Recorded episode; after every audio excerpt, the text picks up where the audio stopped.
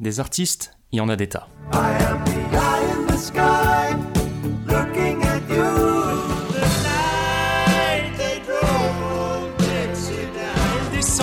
de la montagne sur un chariot chargé de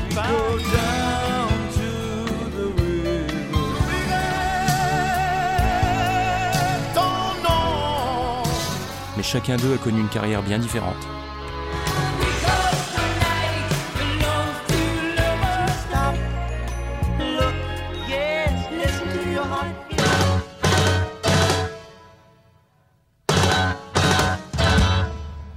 Il est peut-être temps d'en reparler un peu.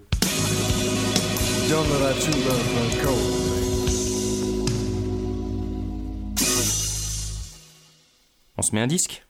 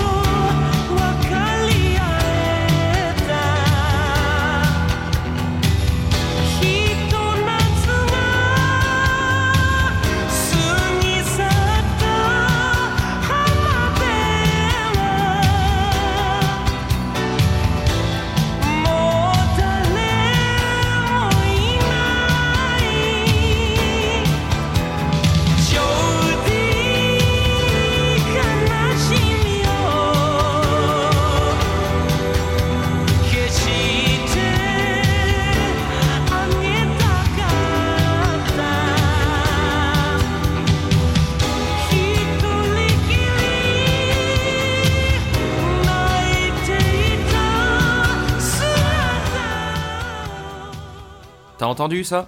C'est une chanson qui s'appelle Kanashimi no Jodi, et c'est elle qui ouvre l'album Melodies du chanteur japonais Tatsuro Yamashita, sorti en 1983.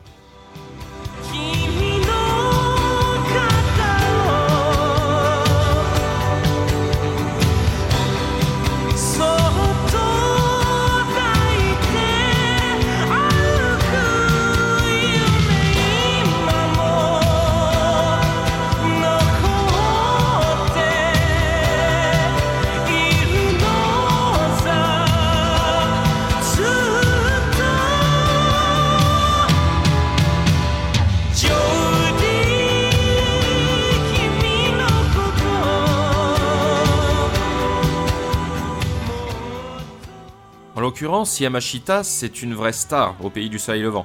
Mais c'est quelqu'un qui est resté inconnu en Occident, du moins jusqu'au milieu des années 2010 à peu près, qui ont vu sa popularité s'étendre au-delà des frontières de son pays, grâce essentiellement aux compilations de chansons japonaises concoctées par les internautes sur YouTube, ainsi qu'à une certaine chanson dont il est pourtant pas l'interprète principal.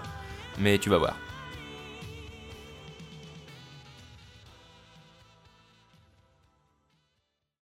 Tatsuro Yamashita est né le 4 février 1953 dans le célèbre quartier d'Ikebukuro à Tokyo. Fils unique, ses parents gèrent au moment de sa naissance une taverne traditionnelle qui leur donne pas entière satisfaction, avant que son père ne décide de tout plaquer pour rouvrir l'usine familiale qui avait fait faillite. Seulement, le contexte économique japonais n'est pas favorable à la famille et l'usine est contrainte de fermer à nouveau en 58. Tatsuro, lui, grandit en suivant une scolarité faite de hauts et de quelques bas. Durant sa petite enfance, il a tout de l'élève modèle, passionné par la lecture et l'espace et faisant partie à l'école primaire du fameux comité des élèves. Et durant sa dernière année de primaire, qui correspond à notre première année de collège chez nous, il connaît son premier vrai contact avec le monde de la musique, puisqu'il intègre le club de musique ainsi que la fanfare de l'école, dans laquelle il joue de la caisse claire, même si pour l'heure cet art l'attire pas plus que ça. C'est à partir de 1965, année où il entre au collège, que la vocation de musicien va vraiment naître en lui. Il rejoint en premier lieu un club de brass band, c'est-à-dire un ensemble composé essentiellement de cuivre et de percussions, dans lequel il joue encore de la caisse claire et dans lequel il va rester durant toutes ses années de collège et de lycée. Mais l'illumination va surtout lui venir de deux choses. D'une part, d'un cadeau qu'il reçoit cette année-là, un ukulélé qui va être le déclencheur de son intérêt pour la guitare et qui va le pousser à apprendre à en jouer en autodidacte et la découverte du groupe américain The Ventures, un groupe de rock instrumental qui restait connu aujourd'hui, entre autres choses, pour avoir interprété dans les années 60 la toute première version du générique de la série Hawaii Police d'État, ou Hawaii 5-0 en version originale.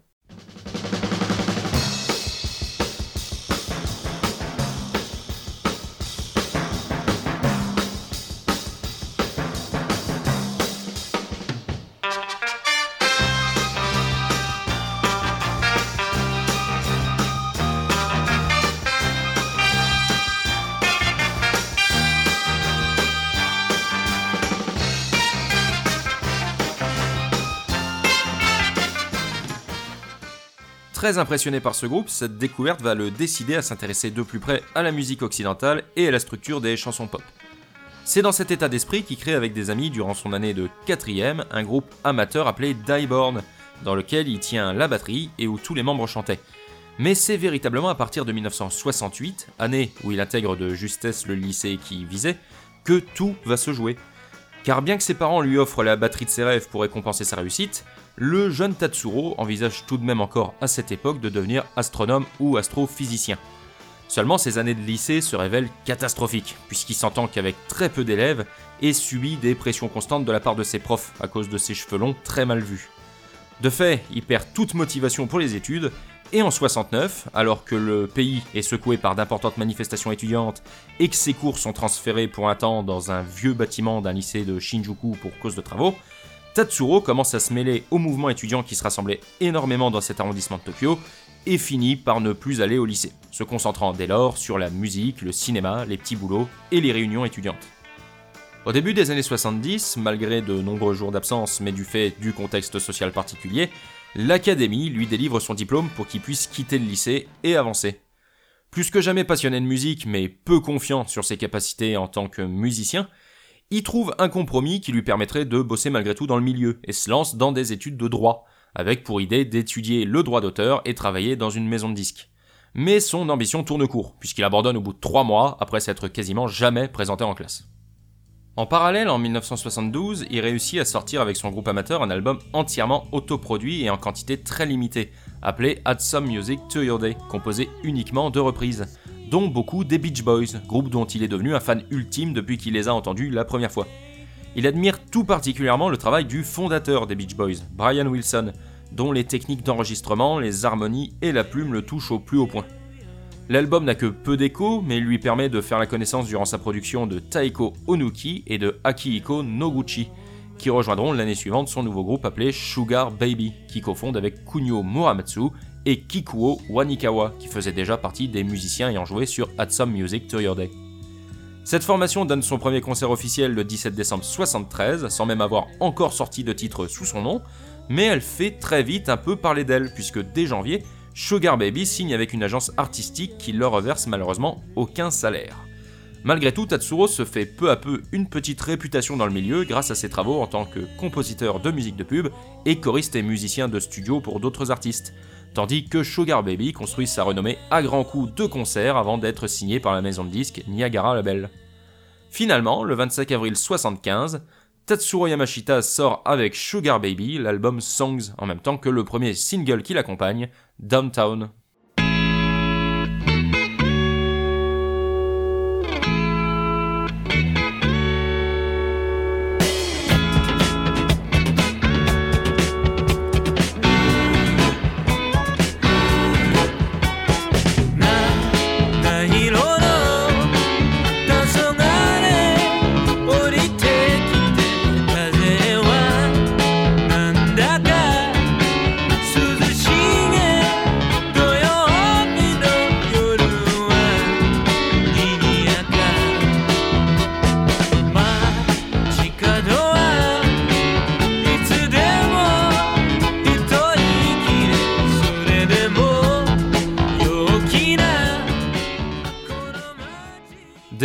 Tatsuro Yamashita va enchaîner les projets.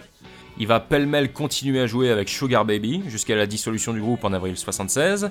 Il va composer pour la première fois des chansons pour d'autres artistes, comme les chanteuses Mayumi Kuroki et Minako Yoshida, et va aussi parfois jouer les producteurs.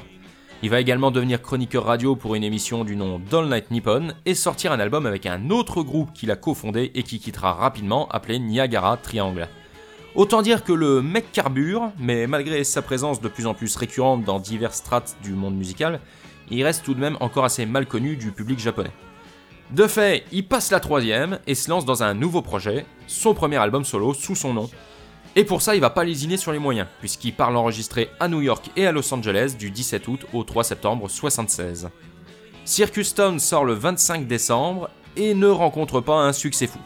Mais ça l'empêche pas d'enchaîner rapidement avec Spacey, qui sort 5 mois plus tard, en mai 77, ainsi qu'avec un album live, It's a Pop in Time, et un autre album studio, Go Ahead, en 78, Des albums qui lui permettent de parfaire ses techniques d'enregistrement, surtout celle du re-recording, mais qui trouvent pas vraiment grâce aux yeux du public, jusqu'à ce qu'un événement ne dégrippe la machine. En janvier 79, après avoir fondé sa propre agence artistique, il publie un 45 tours tiré de son dernier album, avec en face A la chanson Let's Dance Baby et en face B la chanson Bomber. Et étonnamment, c'est la phase B qui rencontre le plus grand succès, notamment dans les discothèques d'Osaka, à tel point qu'on ressort un pressage spécial du 45 tours à Osaka, avec les deux faces inversées. Alors qu'il était sur le point d'abandonner sa carrière d'interprète pour devenir compositeur à plein temps, ses ventes inespérées lui redonnent un coup de boost, et il enchaîne à nouveau les projets, dont sa première mini-tournée à l'échelle nationale et un nouvel album studio appelé Moonglow. Mais c'est en 1980 qu'il connaît la consécration, avec le single Ride on Time qui sort en mai et l'album du même nom qui paraît le 19 septembre. Le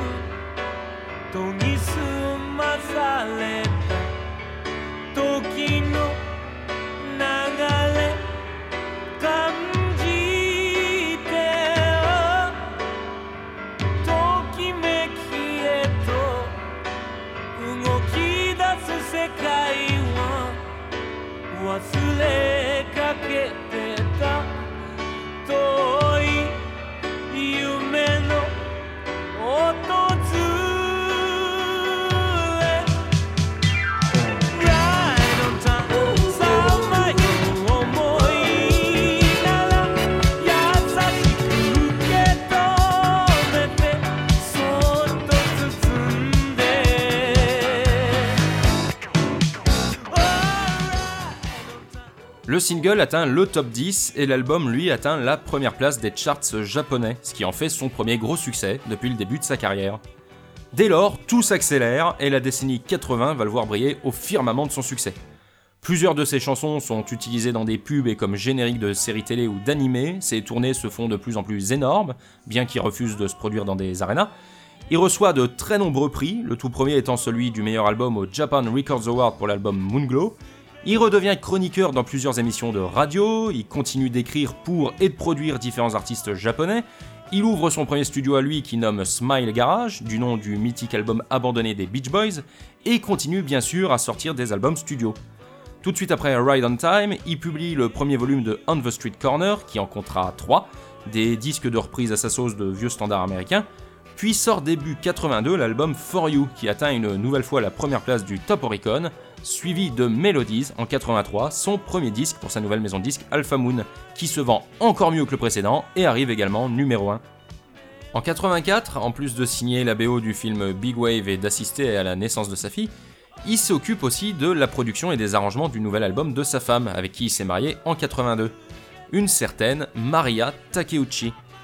Il le sait pas encore et peut même pas s'en douter, mais l'une des chansons de cet album, qui reprendra lui-même plus tard en live d'ailleurs, va connaître une trentaine d'années plus tard un succès mondial grâce à Internet et remettre au goût du jour le courant musical qui représente la city pop.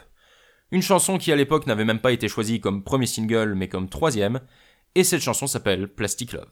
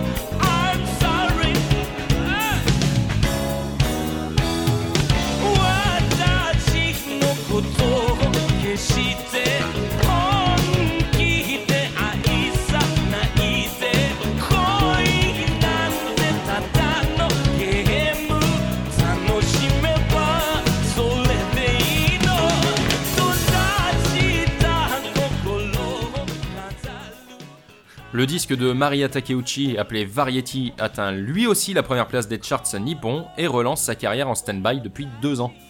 De son côté, Yamashita continue la seconde moitié des années 80 sur sa lancée avec la sortie des albums Pocket Music et On the Street Corner 2 en 86, Boku no Naka no Shonen en 88 et un double album live en 89, en plus de poursuivre son job de producteur et de compositeur pour sa femme et d'autres artistes. C'est à partir des années 90 qu'il commence à ralentir la production, ne sortant plus que 4 albums durant cette décennie contre 8 durant la précédente, avant de devenir de plus en plus rare dans les années 2000 et 2010. Ces deux derniers albums en date, Sonorité et Ray of Hope, sortant respectivement en 2005 et 2011. Albums qui sont eux aussi arrivés à la première place des charts d'ailleurs, faisant de Yamashita l'un des 4 seuls artistes japonais à avoir réussi à placer 4 disques numéro 1 des ventes sur 4 décennies. Pourtant, malgré cette absence de nouveaux contenus, sa renommée ne faiblit pas dans son pays, puisqu'en plus de continuer à donner des concerts et à vendre des best-of qui se vendent par millions, il continue à travailler dans l'ombre et est toujours approché depuis les années 90 par divers artistes qui veulent collaborer avec lui. Et ses chansons continuent d'être utilisées dans des pubs et comme génériques d'émissions ou de séries. Sous nos latitudes, on a pu l'entendre chanter les génériques de fin des films Summer Wars et Mirai ma petite sœur de Mamoru Osoda, ainsi que plusieurs chansons du jeu Yakuza 6 par exemple. Bref, Tatsuro Yamashita est une superstar au Japon, considéré en partie comme le pape de la city pop, un courant musical né au Japon d'un mélange de soft rock, de funk et de rhythm and blues. C'est un genre qui a connu son apogée entre la fin des années 70 et le début des années 90, avant de décliner et de connaître un revival depuis quelques années. Pourtant acclamé dans son pays, sa popularité n'a malheureusement jamais dépassé ses frontières, et même maintenant, malgré le coup de pouce d'internet qui a permis de le faire davantage connaître de par le monde, il reste un relatif inconnu pour le grand public occidental mainstream, entre guillemets, peu habitué à écouter des artistes non anglophones. Et c'est bien dommage, parce que si les gens étaient un peu plus ouverts, ils pourraient profiter à fond du tubesque et imparable Merry Go Round. À celui-là, on peut pas y résister.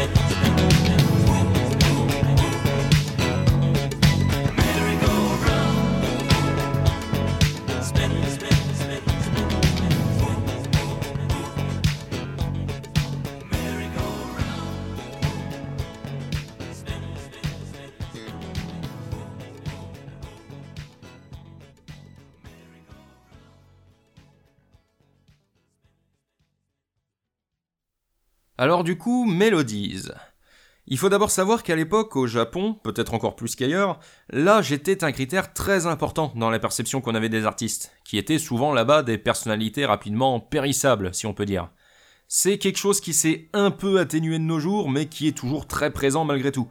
Il suffit de voir l'industrie des idols, qui sont des célébrités qu'on peut limite qualifier de jetables dès lors qu'elles approchent des 30 ans, voire même un peu avant. Et en 83, Yamashita vient justement d'avoir 30 ans. Et globalement, c'est un âge où on considérait que les meilleures années de l'artiste étaient forcément derrière lui et qu'il pouvait plus que décliner. De fait, il était dans une phase où il avait du mal à être optimiste sur son avenir. De plus, il venait de signer avec le label Alpha Moon, qui deviendra ensuite Moon Records, une maison de disques toute jeune et précaire fondée l'année précédente, et au vu des ventes incroyables que venaient de réaliser ses derniers albums, ses patrons comptaient pas mal sur lui pour les aider à faire rentrer de l'argent et stabiliser l'entreprise. Du coup, l'état d'esprit au moment de réaliser cet album, c'était un peu faut que je tienne encore quelques années malgré mon âge canonique de 30 ans pour pouvoir aider ma maison de disques. Pourtant, cette situation va paradoxalement le motiver à faire vraiment la musique qui lui plaît. Si Ride on Time et For You ont été considérés comme des albums de vacances par la critique, il envisage Melodies comme un album fait de chansons pas forcément à la mode, à l'image des morceaux qui faisaient du temps de Sugar Baby et de ceux qu'il aimait durant son adolescence. L'objectif pour lui, c'est en quelque sorte de finir sur un truc explosif, puisque de toute façon, il est persuadé que sa carrière de chanteur durera pas plus de 5 ans après ça, alors autant s'en donner à cœur joie. Il se met donc au boulot en apportant pour la première fois un soin tout particulier aux paroles. Jusqu'alors, c'était pas lui qui signait la majorité de ses textes, mais la chanteuse Minako Yoshida, pour qui Tatsuro avait déjà composé quelques chansons par le passé. La raison à cela étant que jusque-là, il composait toujours ses chansons en ayant en tête des paroles en anglais. Et du coup, au moment de caler des paroles en japonais, eh ben, la métrique des mots par rapport à celle de la musique avait du mal à correspondre, ce qui fait que dans ses albums précédents, les critiques lui ont souvent reproché ses textes assez faibles par rapport à ceux écrits par Minako Yoshida.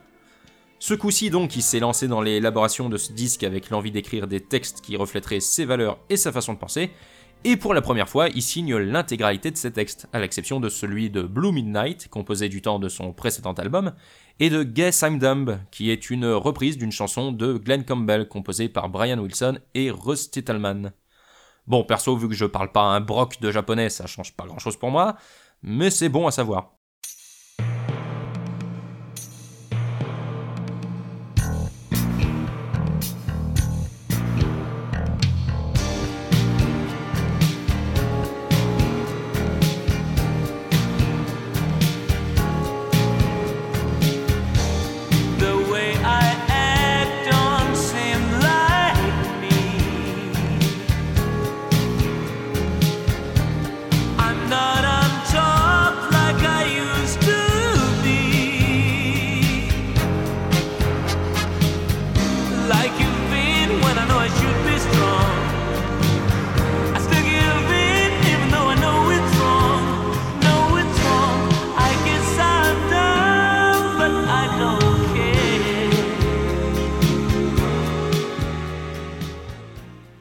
Niveau des musiciens, on retrouve essentiellement des musiciens japonais ayant déjà joué avec Yamashita, comme le bassiste Koki Ito, le batteur Jun Aoyama ou le pianiste Hiroyuki Namba.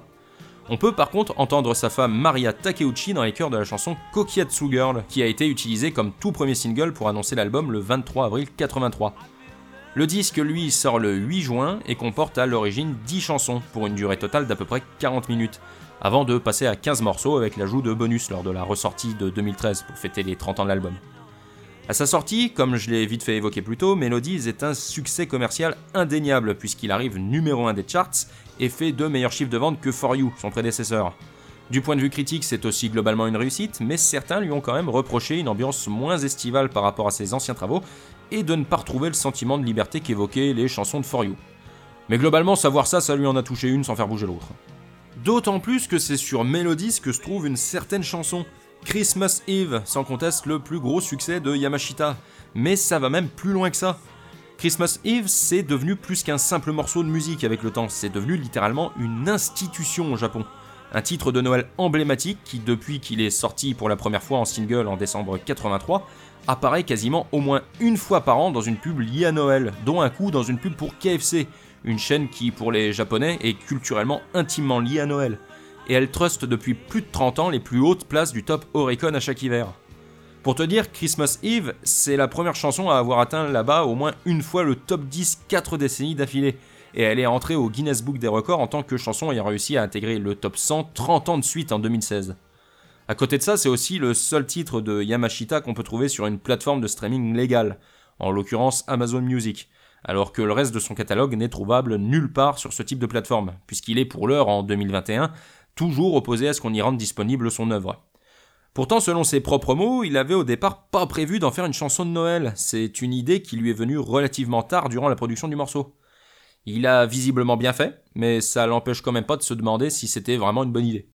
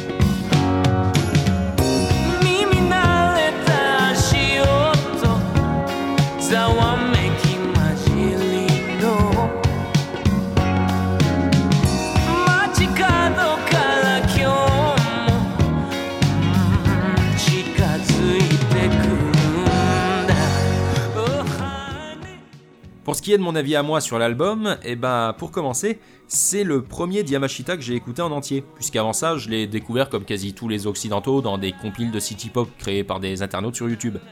Et le moins que je puisse dire, c'est que j'ai pas été déçu du voyage, ça a été une vraie révélation pour moi. Et je continue à trouver pour l'heure que c'est un de ses meilleurs albums, si ce n'est le meilleur parmi ceux que j'ai écoutés. Même si effectivement je peux comprendre ce que voulaient dire les critiques de l'époque quand ils affirmaient qu'il était un peu moins estival que ses précédents. Mais a posteriori, eh bah, je trouve pas que ce soit spécialement rédhibitoire, vu que l'ambiance est toujours présente quand même. Ça continue d'évoquer les palmiers et les nuits lumineuses de Tokyo, mais avec un vernis années 50-60 en plus dans pas mal de titres. D'autant plus que t'as des morceaux comme Merry Go Round funky à souhait qui t'ambiancent à tous les coups au milieu des balades.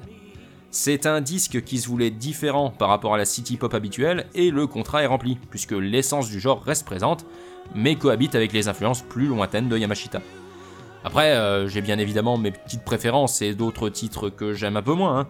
Par exemple, selon mon humeur, euh, je suis un peu moins client de morceaux comme Kokiyatsu Girl ou Nightfly, mais globalement, il n'y a pas beaucoup de déceptions. Pour ce qui est des paroles, j'aimerais t'en parler, mais comme je t'ai dit, je suis pas encore bilingue japonais, donc c'est chaud. Mais c'est pas du tout indispensable de les comprendre pour apprécier les chansons. Ça me pose déjà pas de problème, moi perso, de pas toujours piger les paroles en anglais, alors c'est pas du japonais qui va me bloquer. Pour autant, de ce que j'ai pu en comprendre, Yamashita a écrit ses paroles en s'inspirant de ses souvenirs du passé, du sentiment d'aliénation que ressentent ceux qui vivent en ville, et d'une certaine idée de la nostalgie. En l'occurrence, je sais que dans Hashioto, il parle d'un amour à sens unique, que dans Merry Go Round, à cause d'un couple d'amoureux qui s'infiltre de nuit dans un parc d'attractions, et qu'avec Kanashimi no Jodi, Tatsuro Yamashita a choisi de raconter l'histoire de la fin d'un amour d'été, comme pour se libérer du carcan musique de vacances dans lequel on le classait jusque-là. Pour le reste, j'ai pas plus de détails, mais dans le fond, c'est vraiment pas important. Bref, je te conseille de te pencher sur cet album et sur le reste de sa discographie parce que ça vaut vraiment le coup. Si jamais t'avais envie de te choper ces disques en physique, j'avoue que c'est un peu chaud parce qu'ils sont pas distribués dans nos grandes surfaces européennes, évidemment, et sur internet les prix peuvent varier entre une vingtaine et une quarantaine d'euros selon les périodes. Mais sinon, tu peux normalement les trouver gratuitement sur YouTube, il y a des petits malins qui se sont amusés à les mettre en ligne.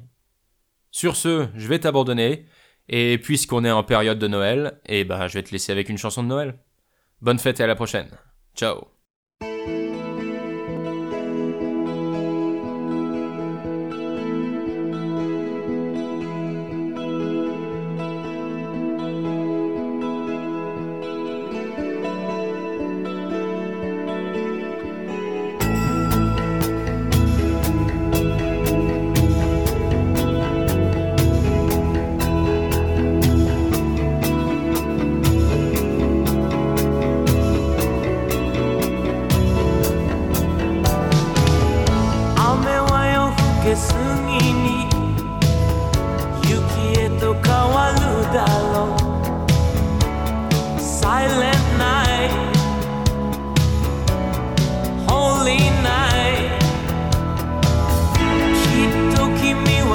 night.